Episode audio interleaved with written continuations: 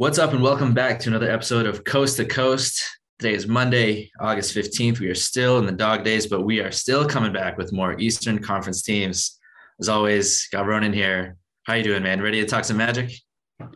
I am, I am. We're going we're going the opposite way this uh now. We were we were working our way up towards the top from the from the play-in teams, and now we're going from the bottom up. So well, we we saved the best for last, and uh, bottom to the top. I think maybe uh, maybe we'll talk about some uh, some teams will get out of the bottom, or maybe not. We'll, we'll see. We'll see how high you are on these guys as opposed to me. But I want to start with the Magic, and I want to start with Banchero first and foremost.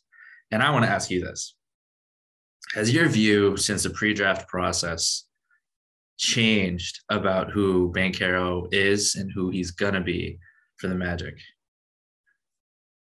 Not really, because I was always very high on him, and I, I think oh, some some of the things you're seeing now is uh, the old beef with Dejounte Murray and little t- nah. different different uh, different crap like that. I mean, that's uh, nothing out of the ordinary. He's getting his name out there. I think he, he always looked like a kind of guy who was instantly going to come into this Magic team and just be the guy. This is my team, and he was just going to lead right from the off. And I I, think that's. Uh, that's how it still looks, and I and I believe that he's going to be a, a, really really talented rookie, and you you're, you're going to see big stats from him this year.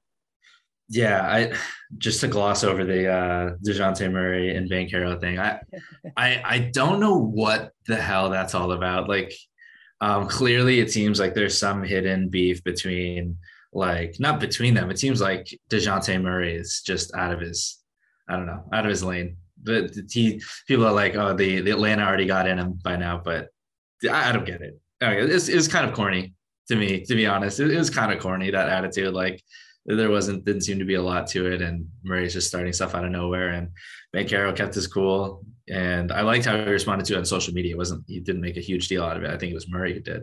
Um, take that for what you will for a rookie responding to a veteran like that. But uh, you know, you can't take a whole lot out of him dropping 50 in a Pro-Am league.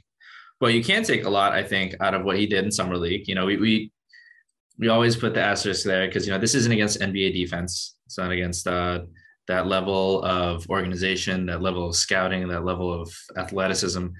However, I will say this because because we should talk about for these rookies. You know, what's what's that skill that's going to immediately set them apart? That's really going to help them excel in the NBA, going from a college game to NBA game. And I think what he flashed is what we didn't see a ton in college, but he did have in high school, which is the playmaking. I mean, the playmaking was just on full display in summer league. And when you look at this roster, the the weapons that he has around him, I think to be kind of this point forward kind of guy, I think he demonstrated that the Magic really have an interesting way of using him as kind of a, not maybe not a floor general, but as a point forward uh, for this team. Yeah, yeah, I think that's that's that's fair. You look at it and you think the size that he has and the fact that he is probably not the greatest shooter in the world. I'm sure that will come as he as he gets to play in the league. Mm. We've just seen so far what we've seen in college, not the most consistent and amazing shooter. So with a guy when he has the talent, he has the vision, you're gonna look for him to be a big playmaker for you. And you hope that he'll have kind of a bit more time to do that in his rookie year, especially with the guys that he has around him, like like Franz Wagner, like Cole Anthony. He's not going to be the lead guy you think of when you think of playmaking on this team, but that could be that could play right into Orlando's hands if they look to play through him a bit more. Yeah, I yeah, I think you know you mentioned Cole Anthony, and we'll talk about lineups in a minute. Um, so for these teams, what we're going to talk about, you know, what what lineups they could experiment with. But I, I really feel like from day one, you know, Markelle Fultz, I think on a separate note, should be their starting point guard. But for the guy who really sets the floor, who, who's going to be the guy in the last five minutes, last five minutes of the game, who you hand the ball to? And I think that guy's Banchero, even from from day one. I think it should be. I mean, in, in terms of his shot making, even even if he's missing shots, I, I think that's something that they should explore because of his vision and because of the mismatches that he can create. I I think it's it's this is a year of experimentation for all these teams we're talking about, but in particular, if you can give a role to him that he can grow into that would be that would be really interesting for me. Yeah, yeah, hundred percent agree. I think that the the Magic have been on the only only the last couple of years. Really, they were kind of a perimeter playoff team, play-in sort of team. Before that, it's only the last two years, but they appear to have found their man that they want to rebuild around in in Paolo Banchero. So yeah, absolutely, right from the off, give him the reins. It might not always come up trumps in his rookie year, but let him know you believe in him. Give him give him the opportunities, and he'll be ready to grow and build on that in the future. Yeah, what do you think? Banchero will probably struggle with the most as, as a rookie. I mean, we were hyping him up. I think offensively he's gonna be great. Talk about his shots, talk about his playmaking, talk about his size. But where do you think he might struggle? I think it's going to be the defensive side. Not that he doesn't have yeah. the ability to be a good defender, but it's just the consistency wasn't always there in college, and he's going to be put under more pressure, a lot more pressure in the NBA. So I think that's going to be the side where we see him struggle, and possibly with the shot as well. But I think that'll that'll develop. But from the start, I think that's going to be the main area of struggle. Yeah, yeah. I mean, with the so it's it's always a double edged sword for players like this. I think that you have the NBA spacing. So as a as an offensive player, like he's just going to have so much more room to work with. He's going to have more shooters on the perimeter. He's going to have more space to work both in the post. You saw him be a great post player. I think he'll be even even better, especially in the switching NBA. But and then you look on the other side of it, he's on the other end of it. So he's going to have to learn how to be either a switchable defender or play in the drop. And teams are absolutely going to target him, especially with him being a liability, at least on the scouting report. But I, I think I I do agree with you on, the defensive end, um, and I, did agree with what we said about the shooting too. I think the shooting will come.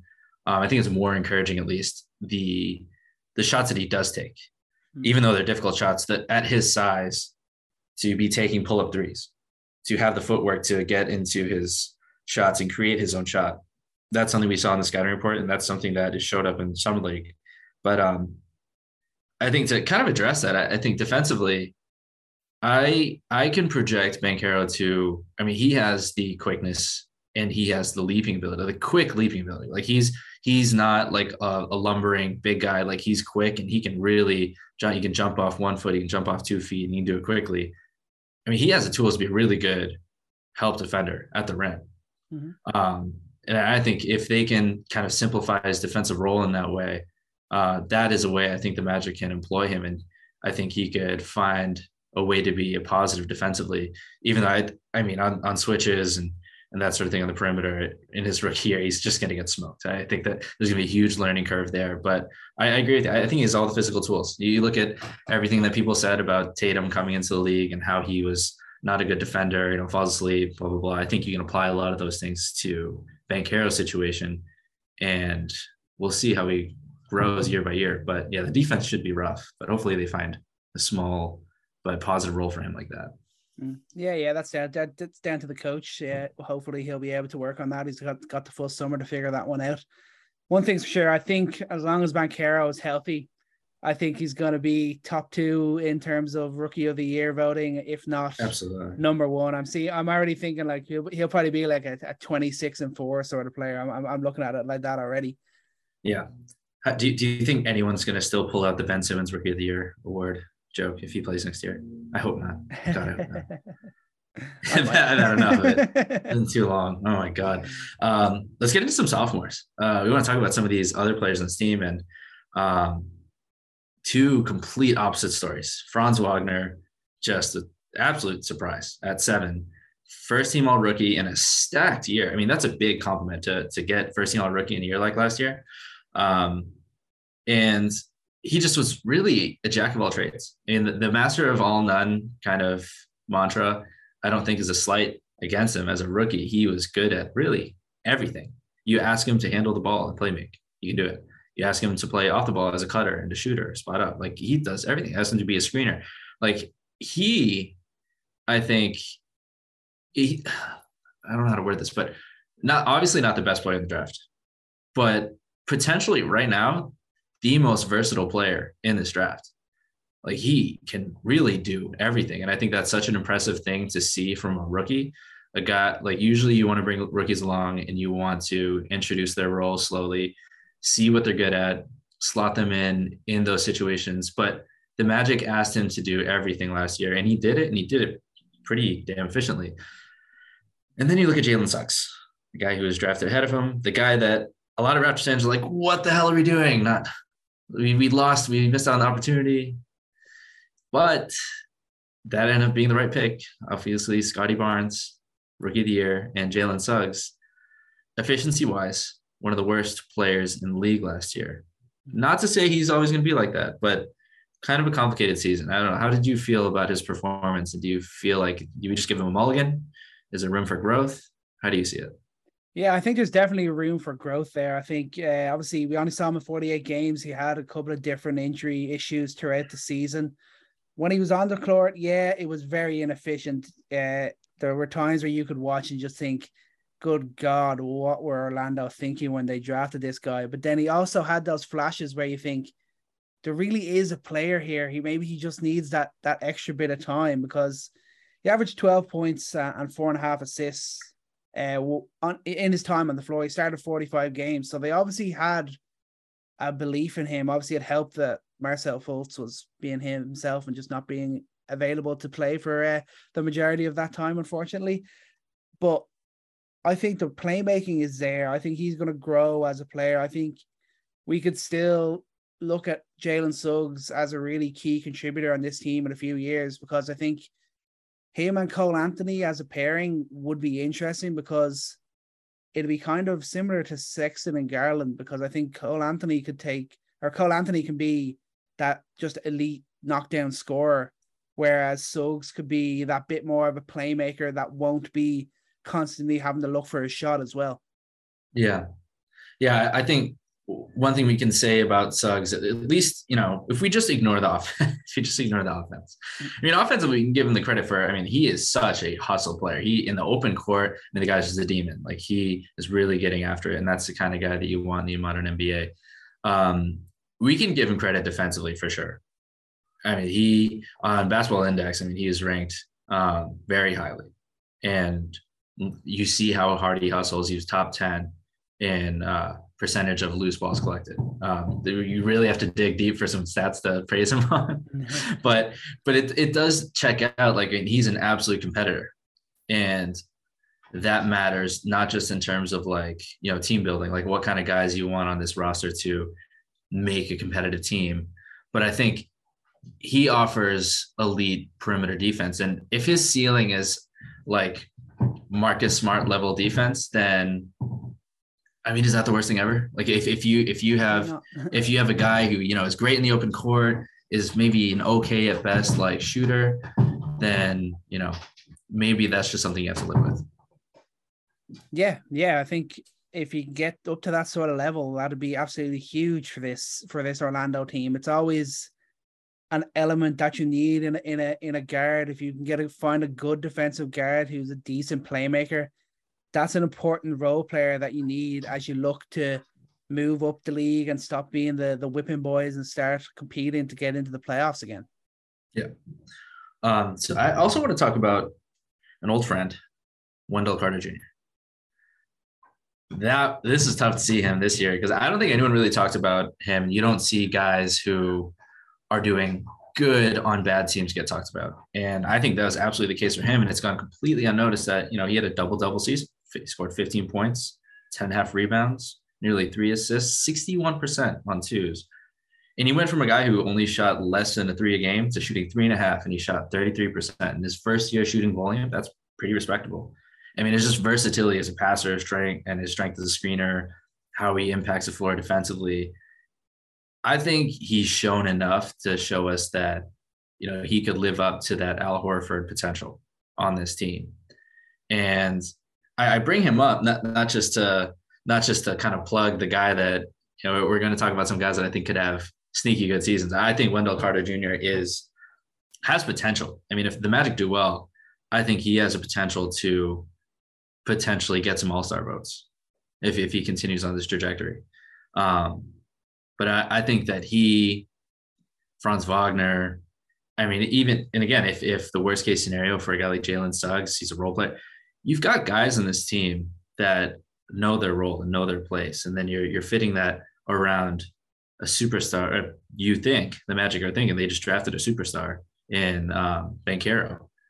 I think the Magic just have a awesome formula here. It's so many versatile players, so many uh, defensive minded players as well that you know we can look at the lineups here and i think even though there's going to be some difficulty in figuring out like who's going to get minutes who's not going to get minutes you're not going to have an issue with like ha- like having lineups out there that have good players like they, they have a healthy they have a glut honestly of good front court players versatile wings and guards who have potential to pop and I, I think that's why i get so excited about this magic team that there's just so many endless potential for. I mean, you're a guy who you believe in um, Cole Anthony. I'm not as high as on him being a starter in this league, but I mean, even even for me, like I, I think that he'd be a great six man. He's a great six man off the bench scorer, and I, I trust a little bit more out of Markelle Fultz. But take your pick out of those two young guys. I mean, best case scenario for either, and that that's a lot of good starting capital to work with a team that has been stuck in mediocrity for a while. Yeah, absolutely. They're they're really building uh, an all round roster here. They they brought Mo Bamba back, so I think him and Wendell Carter they'll probably be competing. I don't think there's a competition. I, I know, I, I, know, I know you don't think that, but they didn't bring back when uh, Mo Bamba on that sort of deal just to have him as a backup to Wendell Carter. It's also probably an element of what's going to happen with Isaac. He hasn't been there for the last two seasons. They're thinking he's going to be be healthy to to begin the new season. They obviously still believe in him as part of this project, but it's kind of hard to make a call when the guy's been out oh. for two years. Let's wait and see on that. Let's wait and see how how he comes back. Then you look at like the potential lineups that they could have. They could have a real a lot of fun lineups this this Magic team this year, and they can they can spend the entire year just experimenting with different lineups just to see what works. Like one that I would like possibly if you saw Anthony Suggs, Wagner, Banchero, and Isaac, if he's there, possibly playing at the five, if not Wendell Carter Jr. Mm. That'd be that'd be a really really fun team to watch. It would offer some decent uh, potential defense, and it would just be a lot of fun to see Banchero in his rookie year playing in uh, an offensive minded team like that. Isaac at five. That's interesting. That's interesting. Um, I, I, think Isaac in particular, he, he's he's a guy who you mentioned it coming off of two years not playing. It, this is insane. He last time he played it was July 2020. That feels like, I mean, literally it is years ago, but that feel I can't remember the last time he played. And you know, he came off a year where he averaged 2.3 blocks, seven rebounds, 1.6 steals as a forward, and scored 12, 12 points on 55% true shooting. I mean, that, that's I mean, he, he's a guy who, where he came from, I think everyone is looking at that. This is going to be a perennial all all defense guy. Like he's he's going to be second team, first team for his whole career. Obviously, the ACL injury, um, his little book writing tour, everything is kind of taking precedence now. But uh, where where does he fit in here? Because that's a question. Like you meant, I like that lineup. Uh, I honestly, I'd, I'd prefer to see uh, Wendell Carter because I think I think Wendell Carter is going to be a starter. I need to I need to address that first and foremost. I'm not just saying Wendell Carter just because you know he's a former Bull, but Mo Bamba. I don't. I had question marks on why he got brought back there because I mean his skill for this team is, I mean, shot blocking, which there's a lot to be desired in terms of what he should be doing as a shot blocker and what he does do. I mean, he is in the he's in the top 10 percentile in um, discouraging shots at the rim, maybe not blocking them. But he's he's a he's a stretch big, which is great. I'm I'm happy for him. He's a stretch big, but he doesn't do much else. I mean, Wendell Carter is a playmaker. You you can hand him the ball and he can pass the ball. You pass the ball at the elbow. You can run uh, DHOs off of him. You can run more pick and pop now, and he can do something off the dribble as well. Like there's just so much more you can do with Wendell Carter as a versatile offensive piece than Mo Bamba, who's kind of relegated. I think he's going to be great with a guy like Jalen Suggs. You saw them get to a lot of um, fast break threes together where Mo Bamba's just trailing. Jalen Suggs will collapse the defense, run in the open court, toss it back. I mean, that that's something I think works. But all that say, like th- there are dynamics in this team that have already developed in this past year. Then you add in Banchero. And you add in the pressure of okay, we got to figure out this Fultz Cole Anthony situation. We got to figure out how to improve Wagner because he's already so good last year. Banchero, obviously, we got to make him as good as possible. Where does Isaac fit there? I, I think there's a there's a possibility that you know Jonathan Isaac's not going to fall out of the rotation. He's too good for that, I, I think, unless he's just a complete shell of himself. But I don't I don't think it's impossible to think that this might be a Cam Reddish situation. And is there a team out there that could potentially buy low on Jonathan Isaac? You know, he's coming off of an injury. He's probably not going to have his legs under him for a while. And the Magic don't necessarily have time for that if they don't believe that he's a long term piece to this puzzle that they're trying to build towards. Yeah, yeah. No, I think think I definitely agree on that one. It's kind of no harm, no foul for for the Magic, especially this year. It's not something that they urgently need to to look at doing this a type of deal. They can just see what what version of Isaac that they get back, and then possibly look into to moving him on, similar to like what you said, what the the Hawks did with Reddish. Yeah, yeah. But I, uh, I'll, I'll match you on that. In terms of what we're talking lineups here, I think my favorite lineup thinking about it is is Fultz. I, I believe he's he's going to be the starting point guard. Um, Gary Harris, he's re-upped. He's probably their best shooter right now, uh, best two-way shooter. Wagner. Back with them. Is Gary Harris back with them? Yeah. Yeah. He re- re-signed with them. Yeah. Uh, which is weird to me too. Like he, he's a guy who I, I, felt like was just going to be a um, he was, he was just going to be some um, trade piece last year, but then for him to re-up with them, and then you still have this. This is an interesting thing for me. Look at these two guys. We're talking about trades. Um, you look at Gary Harris, then you also have Terrence Ross on this roster. You got Terrence Ross, who has 11.5 million and expiring. Gary Harris, who I want to say it's yeah 13 million a year, two years, 26 million. You know, you got guys who there's going to be a hot trade market. I think there's going to be a lot of teams who are going to continue to try to get better in the middle of the season. And for a team who has just a glut of talent right now, I think they could definitely continue to be sellers. I mean, they were already sellers last year, but sell again this year and continue this rebuild, continue getting young talent. Yeah, I think they look at that with Harris because then you think uh, obviously he was a catch and shoot, their their best catch and shoot player last last season. But you think uh, Wagner will improve on that end. I mean, he was pretty decent last year, 37.7%. I think you'll see him closer to to 40 probably this year. And you think of Hampton, he's another kind of role player that you think will be able to pick up that slack and catch and shoot threes as well. So if they can get a good deal with a guy like Harris, it wouldn't be leaving a big hole in their team. Not that it's too important for them right now, as they're still yeah. in a rebuilding process, but it's good to know that there's other players who can fill in the role. You don't have to get back an exact player like him or anything like that. Yeah, yeah, you want it, and that that's that's a guy on my list, the odd man out. Like I, I think Ross is, you know, you you looked at his numbers dip last year, and RJ Hampton, he's he's still not really providing enough as a shooter. Uh, Chuma Okeke, I think was had really solid moments as a, a wing. Uh, Mo Wagner, those are guys who are odd man out, and um, I think that's a good thing. That's a good dynamic. I think a lot of fans look at rosters and get stressed out because like you're trying to put up lineups, you're trying to think about rotations, and you're like, oh well, how, what about a role for this guy? Like competition is good, and not everyone plays. No one plays 82 games except for uh, Saddiq Bey. No, no one plays 82 games. You're gonna need guys to fill in. You're gonna have times where you have injuries, and you just have to have that next man up mentality. And you got you see teams like, like honestly, like the Bulls. See teams like the the Grizzlies. See teams like the Warriors. Teams who are deep that have guys who are willing to take those bench roles and willing to step up. And you really need that competition to drive players into that next level, I think. Um, but I think that's it's enough on our magic here. I, told you we'd have a we'd have a lot to talk about in Orlando, which is exciting. And when's the last time that we could really talk about Orlando and really be so um, amped up about what they could do? Um, but I guess last thing we'll say about the Magic, though, what, what do you think is their ceiling? What's their ceiling this season? The highest. Everything goes right.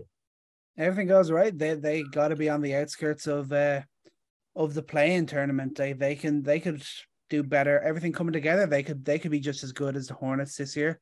Yeah, they could be better than than the Wizards possibly too, depending on health. Even the Knicks, if they don't get Donovan Mitchell, they they'll still be in a bit kind of uh, at a crossroads. So it's not crazy all things coming together. They can be on the outskirts of play-in. Yeah, totally agree on that. Um, Pistons, the Detroit Pistons. We already talked about how like interesting this, this fit's going to be. They got Jaden Ivey, this like downhill dynamite athlete. Cade, who's turning the floor general, inside outside scoring wing. Yeah, they're clearly the future. They're, they're just going to be a fun combination forever. But so I think it's it's obvious. It's already been well documented, like how good of a combination that's going to be. Mm-hmm. Um, and that's going to be they're going to be a great they're going to be a great uh, league pass team. Same same with the Magic. But I think the rest of the team is interesting to talk about too. Um, who else is on this team that's going to coalesce around these two? Because I, I really believe that over the course of five to seven years, Cade and Ivey, if Ivey pans out the way that I think he will, that's a cornerstone duo in the way that they can be versatile on the floor together and without each other to give them a chance to just fill out this roster and make it work. Like they're, I think they're that good. So I mean, what do we think about these other guys? Like who, who else on this roster excites you and you think would be a part of this team if they're contending in three years from now, four years from now? By contending, I mean deep in the playoffs or in the playoffs uh, at least. yeah, I think Saddiq Bey is a, is a really interesting one. I think he's a guy that could really take a step up as a three point shooter and as a as a scorer on this team. He's heading into his third year in the league. If he's primed for a third year jump, we're really going to see a lot of fun games out of this Detroit Pistons team. You think last year he averaged 16 points, five rebounds, three assists, shot 45% from two, 35% from three. Solid enough numbers. He was 38% on catch and shoot opportunities, shot 40% from the corner. So that the ability is there. And you think with a guy like Ivey coming in, Cade getting better, he's going to get more opportunities.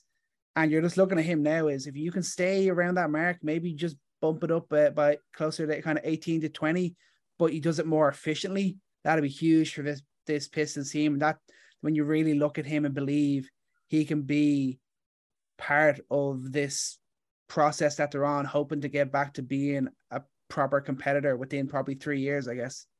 Yeah, yeah. I he's the obvious first guy to talk about, absolutely, and I, I think he's his game is is more advanced than I think people give him credit for, because he's not just a three and D guy. Because I think like who, who's the first guy you think of over the past decade, like a three and D guy? Go. You say three and D. Klay Klay Thompson. Klay, uh, that's a really good example. I, I'd say like Klay Thompson, uh, Danny Green, um, and like those are the two like main guys you think of. Like they're just they're movement shooters. They just play defense. They they hustle back in the other end. They're they're just bombing away from three. I think Saddiq Bey you know he's not the most efficient shooter right now. If you actually filter out his 25 weird weird 25 game cold streak in the beginning of the season and he shot 41% from the field and 36% from three. Again numbers that are improving but not elite but you mentioned that corner three because I, I think it's important for the spacing the pistons want to do. He's a guy that isn't just a shooter but he has a size and a willingness to attack switches. If you put a smaller guy on him to just chase him off the three point line, he's going to post him up. And he's got that strength and ability there. And that's a part of his game that can grow. He's also got, I mean, passing chops. I mean, he has the responsibility in some situations to run pick and roll. I think that's one of the most surprising things when you look back on the tape for the Pistons is how often they actually went to him and pick and roll as a ball handler. Um, and I mean, three assists a game. It's it's all situational. Like, are are these are these just like swing passes, whatever? He's just part of the offense. But I think a lot of that is is actually you know passing out of the pick and roll.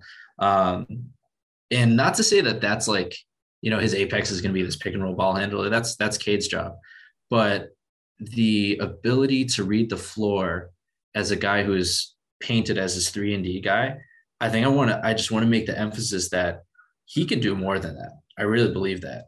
Um, and I think the defense is pretty obvious from what you see from him. He just he has that that um, size to play as a four.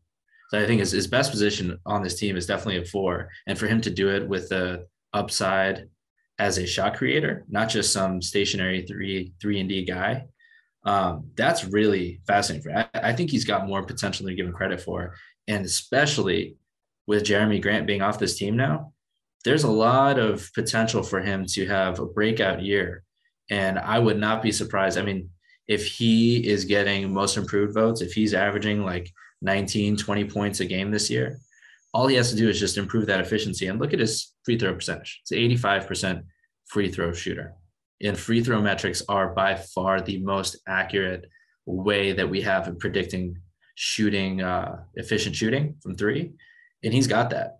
So I, I'm really, really excited about what he can bring this season, especially with the improvement that they've brought to this roster and the space that he'll have to just do what he can without Jerami Grant there. Yeah, yeah, that that's really going to be interesting to see how he can grow into that role because obviously I think that's what he wanted. I think he was he enjoyed playing more without Grant as part of the team last year. Sometimes when when, when you look at it, so it's going to be really interesting if he it's his time now. Can he can he go can he go and take that opportunity? Outside of him, there's kind of it's kind of some some different guys that you're kind of having the question about, like a guy like Isaiah Stewart. Like, yeah, solid solid year. Can he develop at all? Is he going to be a starter on this team? I think they haven't got too much depth in, in terms of front court. They've got a lot of bigs when you look at like Noel, Olynyk. Uh, they just drafted Duren. Uh, then you look at Marvin Bagley. Is he finally mm-hmm. going to show us why the hell he was a number two pick uh, a few years ago? oh man, that needs a. When you get traded, that should just be erasing your record. Like we, I, I want to stop looking at him as a second second overall pick. And then like, can Kevin Knox can he just be a guy who you can oh bring off the bench? You can bring off the bench and he can hit a couple of threes. That's that's that's all I'd expect out of him. Can he actually do that apart as part of this Pistons team where there's no there's no pressure on him? I think Alex Burke Alec Burks is a guy they got, which I think he could be a good role player on, on this team. He's uh, yeah. a really shot solid uh, three point shooter. He's just a solid all around two way guard, and I think he'll be he'll be a good player to have as part of this uh, this young roster.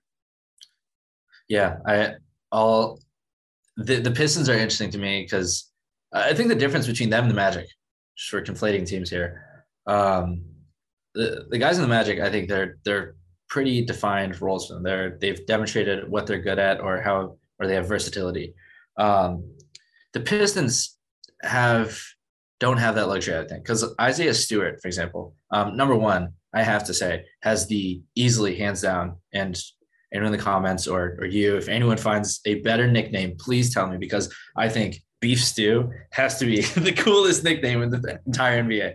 That, that he's he's apparently applied for a trademark on it. Um, but Beef Stew, I mean that, that's a guy I, I think that is arguably their most versatile defender. I think he's he's a guy who can defend the paint he's he's a little undersized there, but I mean he's stocky strength guy. Like you look at what Draymond Green does in terms of um, stopping guys in the post using his lower center of gravity, and Isaiah Stewart does does it in a similar way. Obviously not not as good as a defender, but he's just a brick wall, and I I think he's a guy that is going to be able to slot in and get consistent minutes. Maybe he's not a starter because I honestly I would love to see them get Duren in there, get him time because I think Duren's got tremendous potential.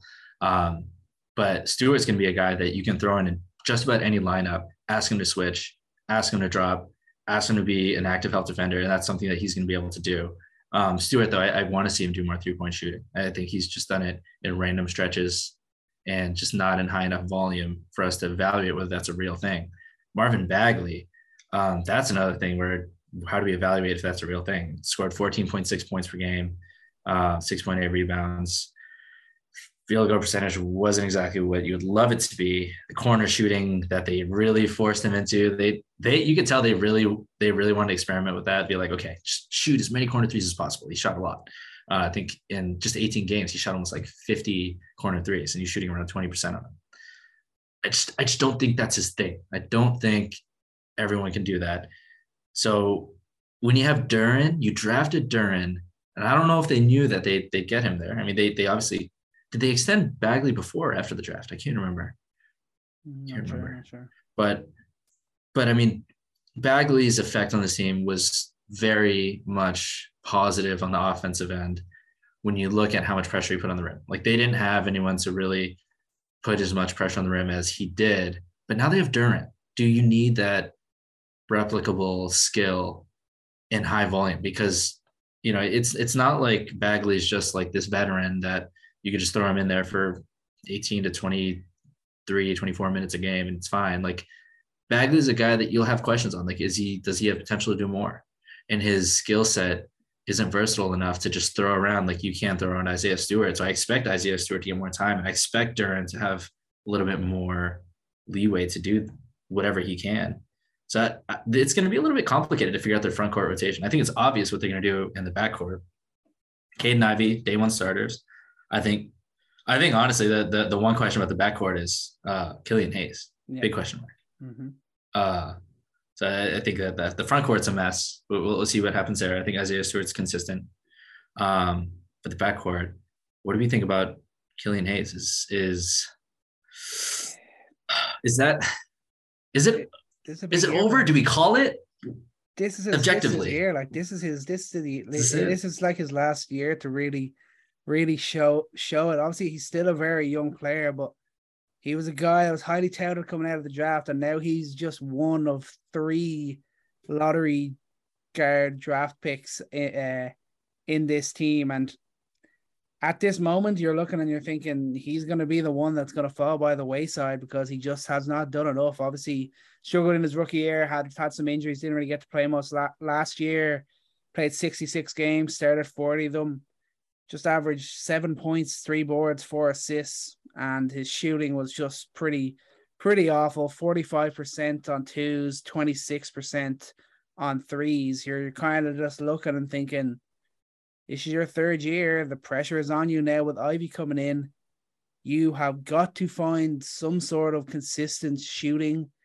You've got to be able to create for yourself and what could really set him apart is the playmaking obviously if it as a starter he's probably not going to get as much of a chance to do that with Cade Cunningham being there. But if he's coming off the bench, he could really showcase how good of a playmaker he can be and could just make the Pistons just think that little bit, maybe, especially in Ivey's rookie year, maybe Hayes might be the, the a better a better starter than than uh, than Ivey at this moment. But I I wouldn't be so sure.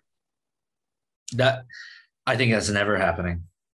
I think that's never happening because the and that that's the thing too with with with uh with Hayes is you look at the makeup of this team and then you say, okay, he's obviously the third guard. You just bring him off the bench. You let him play make off the bench.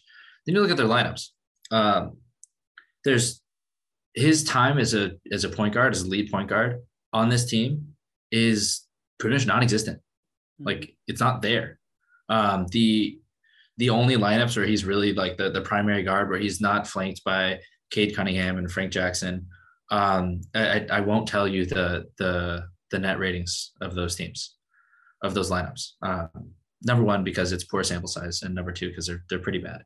Um, but I think the interesting thing about Killian Hayes too is the eye test. You look at him play defense, and he's a great defender. He's a great defender, top notch.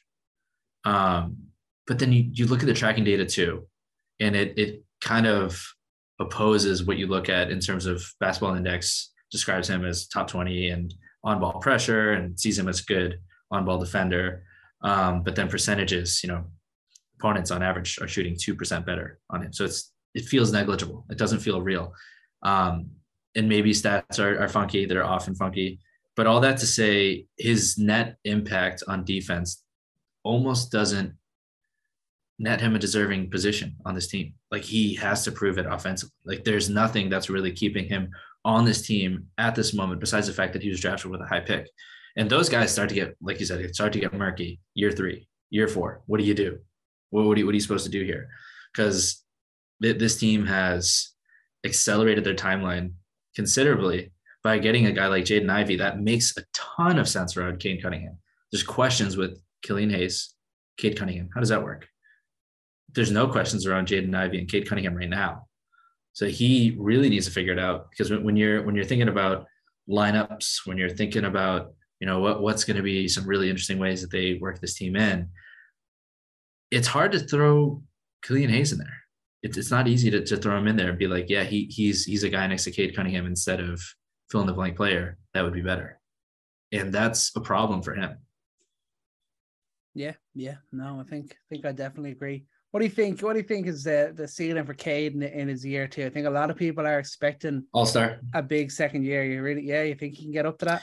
Um, and this is the best case scenario, right? And, and I think this this it's tough in the East, and this comes with a caveat. I, I think we we have to we have to now this season we have to separate what we mean by all-star caliber versus all-star actual because it's easy to say all-star caliber but in reality dude like look, look at the depth that we have in the eastern conference now and it's incredibly difficult difficult to make this team. But to become an all-star caliber player this year absolutely. Absolutely. You just saw how much more aggressive he got with health and in the second half of this year just getting to the cup and being more aggressive getting increasing his shot diet at the rim and in the mid range as opposed to just settling for three point jumpers. I mean, him starting to adapt to the NBA game and things starting to slow down for him, that is something that I think will come quicker to a guy like Cade, who sees the floor at that elite level compared to other players. I think this is a guy who, in very short time, will be able to manipulate the game along with the best players in the league in, in the way that I think you know, not again, not to the same level as Doncic, but in the same way that you see wings like Doncic analyze the game. You've already seen flashes of it. Now him doing it consistently, consistently, I think that just that just takes time. And if it happens this year, I'm not surprised. If he's an all-star caliber player. Getting in, I mean that that would mean that the Pistons really popped off and somehow things really went right. I think that's a little less likely than a team like the Magic, just because they, they don't have as many set roles for these players. But I think for K, that that's definitely possible. Yeah, they're definitely not not ready to uh, all fully pop as a whole just yet. But what do you think is the ceiling then for for the Pistons? Honestly, I I think they'll be bad. I I I, don't. I think they'll be at best. I think they're they're the eleventh best team, tenth best team. Um, just a shout outside of the the play in because I, I think it's complicated to figure out the the starting lineup.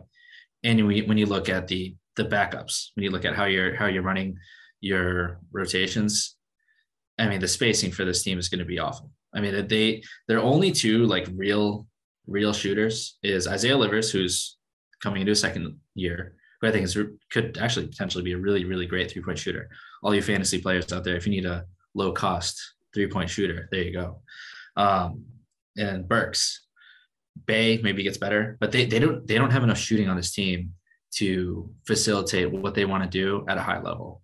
Mm. And there's just it's just going to be too clunky again this year. There's they just need so much more player development for that to work out. Yeah, so I think it's uh, you, you might enjoy watching the Pistons, but uh, overall it won't have too much of too much of an impact on the on the record compared to last year. Yeah. Moving on to the final team, then the Indiana Pacers like we keep on saying, this is such a weird situation for them because I mean, they get Rick Carlisle in, uh, an experienced coach who's who's taken teams consistently to to the playoffs, and then they look like they're they're moving towards entering sort of a rebuilding sort of job. Whether they were forced into that, I don't know. But what are they? What what's going to be the aim for them? They were the 13th seed last year. Like, are they going to be looking to be in the lottery again, or are they going to be? Yes. Yeah, you think that's going to be their yes, aim? Yeah. Absolutely. I mean, aim. Rick Carlisle is not a tanker ever, ever, ever, ever. Um, Tyrese Haliburton is a competitor. Um, Mathurin, from what you've heard from his competitor. I mean, I mean, you can say that about any player, but these guys, any guys, want to win. So, I mean, as an organization, I don't think they're trying to lose. Um, I mean, they, they tried to sign DeAndre Ayton. I, I, think they they wanted to move in a positive direction. They don't want to move backwards to draft. I think they want to move forwards. And um, I, I think that realistically, you just look at this roster, you, you look at who they have here, and they are going to head there. And I don't think that's a bad thing. Just like we talked about with the Hornets, like patience is fine for them. Um, I think the bright spot here is Tyrese Haliburton, who I think it's becoming quite obvious is just I, I don't think I I I don't think I framed this correctly when we first talked about this Sabonis Haliburton trade. I think looking at it closer, I think that that is actually probably one of the best trades to happen for an organization one of the most lopsided trades in maybe I, I can't remember five, ten years, five, ten years. Domantas Sabonis, who at the peak of his powers, two-time All-Star, really solid, big, solid. But you look at what Haliburton does as a guard, just a much more important player in this in this league, honestly. As a guard, a, a combo guard is in the top 10 percentile in everything that matters. The pick and roll handler, catch and shoot, as a shooter in general. A guy who we thought coming to this league was not going to be a good shooter just because of his form. And I still hate on. I hate it. I every time he shoots, it just it's disgusting. But it's so good. He's such a good player. He's such a smart player as a passer. I, I think he's he's I'm buying into the hype that he's a multiple time All Star in this league. I I think that that's the guy that this that that's what matters about this season. He's already in the. I think he's I have betting odds, but he's in the top ten for most improved predictions this year. And if the Pacers fans or fan base is looking for something to hang their hat on this season, it's that Tyrese Haliburton went from being an interesting, talented young player into being a burgeoning star. I, I think that's well in the cards for the guy like him. Yeah, yeah, and I think there he's going to have that opportunity as well because there's no other player really on the team that's going to demand as many shots as him. Is going to demand to have the ball in his hands as much as Haliburton. So he's kind of just got free reign to go out and show the best version of himself. And obviously, you talk about the scoring and the shooting that he has, and he's also got ability as a playmaker. And when he's got guys like Duarte and Mathurin, because I think Mathurin's going to be going to come in and going to be able to have a really big impact as a rookie in terms of his uh, his shooting and his transition play right right off the bat. It, it's going to be great for for Haliburton, and I think he's in the in a great position to really take off this season and show the best version of himself. It might not mean that the Pacers are back up uh, as a playing contender, but if he has a great year, if Mathurin has a good rookie year, Duarte takes another step on because he's only going into his sophomore year, but he is an older player, so you, you can't expect that that little bit more from him. Then you're looking at it, they could have a lottery pick, but also be in a really good possession uh, going into the 2023-24 season where they could be thinking, even though we're a lottery team, we are still looking at being much more of a competitor in terms of getting into the playoffs then. Yeah, and it, you're, you're, mentioning these guys and the shooting in particular. Um, this I, am really excited for Rick Carlisle because you know this is not going to be a contending team, but I'd love to see what he does with their backcourt. Because um, Duarte, I, I, think I think Duarte, you know, he's not going to be an All Star level player, but I this feels like a lazy comparison too, but I, I feel like he can achieve a Danny Green level of role on a team like this. Like San Antonio, Danny Green, like championship um, equity level shooter, defender. Um, and Haliburton, a guy who I think has really started to figure out the NBA, really started to figure out how he can use his speed and use his his outside shooting to his advantage, is just starting to like scrape the outside potential that he has as a playmaker he's got shooters. And I, I dude, that that was the biggest thing about uh, Mathurin. I mean, we talked about a little bit on Banchero, um, a little bit on Ivey, and what changed. I think one thing that changed my opinion is his shooting, and it's the willingness, it's the aggression. Like you have you have guys that are off ball shooters that are are solid. Like they'll get to their spot, they'll space the floor because that's what they're supposed to do. That's where they're supposed to be. But when you watch Mathurin, he has the he has the feel and the understanding and the aggression of a guy who knows number how to get to his spot and when to get to his spot as a shooter and the and the and he uses his athleticism to get there and to get to his shot and it's almost uncontested at his size um, getting up into it i think he's going to be a great shooter and even in his rookie year so you got him and you got buddy Hield Mm-hmm. And I think Jalen Smith, I think that shooting's real. I think you you let Jalen Smith shoot more. I think he's going to be a good shooter. Miles Turner, if he's still on this team, is a good shooter. There's a lot of shooters on this team. I mean, Tyrese Haliburton, I'm not surprised if he's if God, I, I don't want to get into a hot take late. This is always what happens. We we record long enough and I just start throwing out hot takes. But Tyrese Haliburton, with all the the finishers that he has from from the perimeter, I, I think that this team number one could be in the top 10 three point shooting. And I think they could be Tyrese Haliburton could be flirting with eight to 10 assists per game. Maybe he's flirting with triple doubles on a weekly basis. Who knows? I, I, don't, I think he's that good. I think the shooters, the shooting potential on this team is that good. Um, I guess when we look at, at the end of the day, I still think it's good that this team is probably going to be probably one of the worst teams in the league.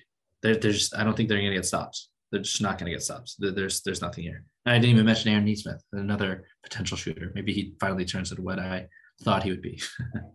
yeah, that that, that, that could be really big uh, for him. Obviously, there's not really any pressure on him this year with Indiana. They're not thinking we have to be a playoff team. We have to be battling for the play-in nothing like that. So pressure's off Aaron Nesmith. He can he can find a role on this team as a as a three and D good kind of core player.